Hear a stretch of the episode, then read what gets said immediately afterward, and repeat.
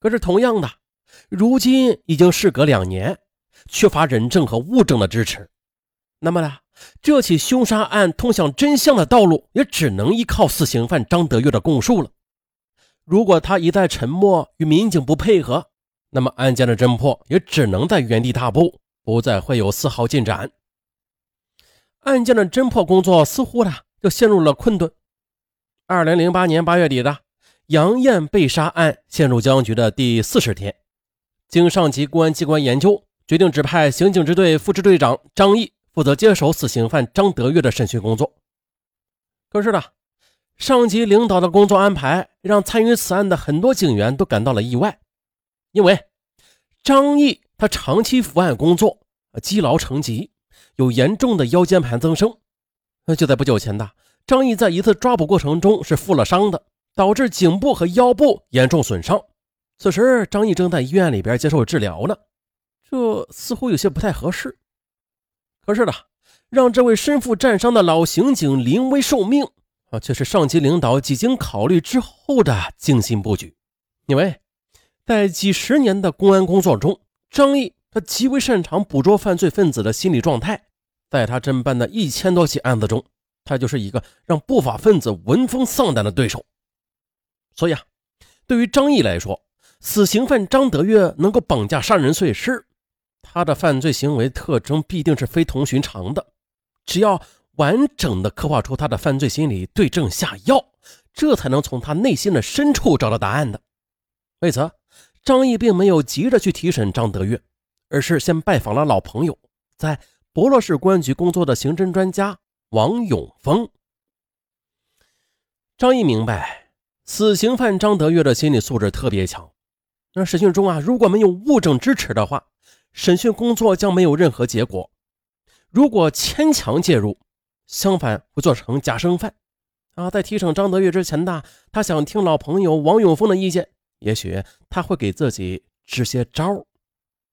这一天，在张毅的授意下，侦查员李鹏和同事来到伊犁霍城县芦草沟乡杨艳的家。他们向杨艳的母亲说明此事之后呢，开始便搜索杨艳的卧室。警方是希望在杨艳生前的物品中找出杨艳被杀案的蛛丝马迹。自从杨艳在两年前失踪之后的，母亲思念女儿，对杨艳居住的房间的物品基本是保持了原样的。于是，民警在杨艳居住的房间内搜集到一些杨艳生前遗留下来的物品。就在一个存放在屋角的纸盒里，李鹏有了重大发现。他们提取到了杨艳大量的信件，写信人不是别人，正是张德月的哥哥张德年。现在。从张德年写给杨艳的信中，可以肯定的说，张德年和杨艳之间属于一种恋人关系。两个人在长达六年的时间里，也就是说，在两千年的时候，张德年和杨艳就确定了恋爱关系了。他俩通过信件来传达相互的爱慕之情，而从他们肝肠寸断、爱意缠绵的信中，也可以看出，他和张德年的那段爱情是他十八岁的第一次少女初恋。给他留下的印象也是最为深刻的。张德年在写给杨艳的信中说：“你还记得吗？那两个一高一矮的水塔，高的是我，矮的是你。现在这么多年过去了，水塔依然还这样耸立着。”张德年在另外一封信中对杨艳说：“除非你先改变方向，否则我是不会走另外一条路的。”这边啊。知道女儿杨艳和张德年的恋爱关系，杨艳的母亲感到非常意外，因为早在两千年，年仅十八岁的杨艳跟随母亲来到张德年的棉花地里拾棉花，张德年百般讨好杨艳母女，啊，试图啊去追求杨艳，但是呢都遭到了杨艳母亲的极力阻止。杨艳母亲她不同意女儿同张德年处对象，自然是有她的道理的，原因是，一九九七年的。年仅二十岁的张德年从甘肃回到八十九团种地，在之后，他响应兵团特殊的户籍政策，落户在了八十九团十连，成为了一名团场职工。那虽然在两千年，张德年成为杨艳母女的雇主吧，但是这个年纪的承包户主生活条件正在起步阶段，各方面都不是很好。于是母亲就担心了，女儿嫁给这样生活贫困的小伙子会受苦，于是就多次阻止了两个年轻人的私下约会。就在两千年的那次石棉花结束之后的，杨艳跟着母亲回了家。然而啊，让杨艳母亲万万没有想到的是，张德年和女儿竟然一直在瞒着自己，在偷偷的谈着恋爱。可是，这段维持了多年的隐秘恋情。终于是在二零零三年的一天突遭变故，在母亲的张罗下，杨艳嫁给了同村的一位老实巴交的村民，而张德年也不得不罢手了。在杨艳结婚一年之后的也结了婚。也许是出于初恋的那种刻骨铭心的爱情吧，杨艳婚后的生活并不幸福。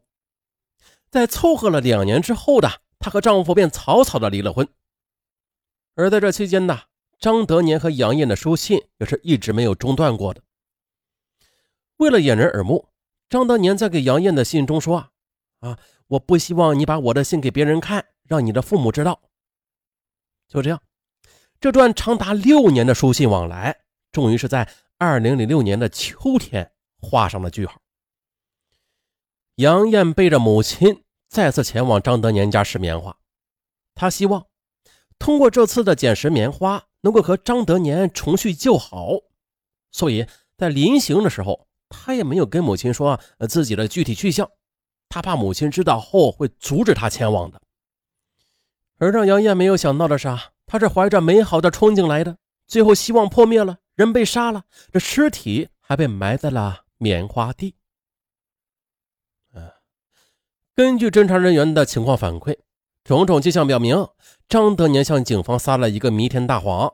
他和杨艳确实的曾经有过一段鲜为人知的地下恋情，而这段恋情也可能是造成杨艳死亡的直接原因。那现在虽然张德年的嫌疑在逐步上升，但是张毅他心里很清楚的，张德年他仅仅是因为不愿意承认自己和杨艳的恋情，就怀疑他是杀害杨艳的真凶。如果仅凭这些证据，啊，这是远远不够的。因为在他心中还有一个巨大的疑惑，就是，如果哥哥张德年是真凶的话，那么弟弟张德月指认阿杰是凶手，那又该如何解释？他是在替哥哥张德年开脱罪责吗？那么他又是如何知道阿杰的死讯的呢？嗯，这又回到前面了。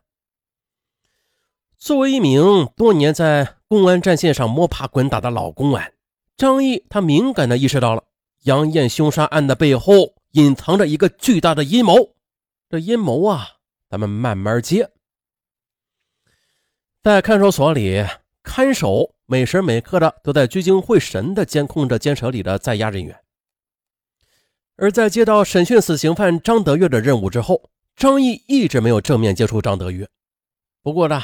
他早已经是布置了警力，秘密的监视着监舍内张德月的一举一动。啊，虽然这办案人员没有发现死刑犯张德月身上与外界可能出现私通消息的疑点吧，但是这并不能让每一位民警有丝毫的大意的。从死刑犯张德月的近期行为来看，他在监舍内的表现是极为镇静的，他并不理会同监舍的人，经常是一个人在独自思考。甚至的还会在监舍内来回的踱步，似乎也在积蓄着力量，等待着这个未曾谋面的老警察张毅的最终较量。那张德月的心中，他究竟在盘算着什么呀？接到看守的情况反馈之后，张毅决定，打算亲自到监舍去看一看，从暗处好好的观察一下他所要面对的人。他从同事们的口中得知了，这个人是一个非常有心计，可以说是智能型、阴谋型的死刑犯人。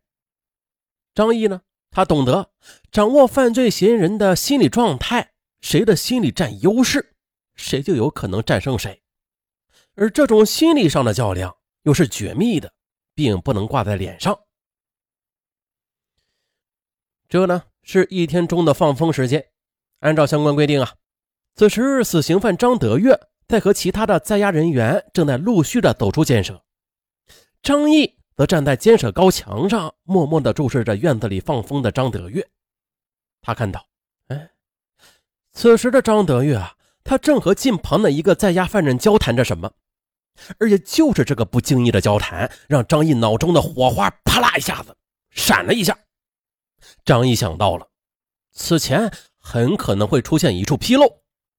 死刑犯人张德月在监管场所放风的时候，那他会不会利用这段时间和其他认识的在押犯人发生交流啊？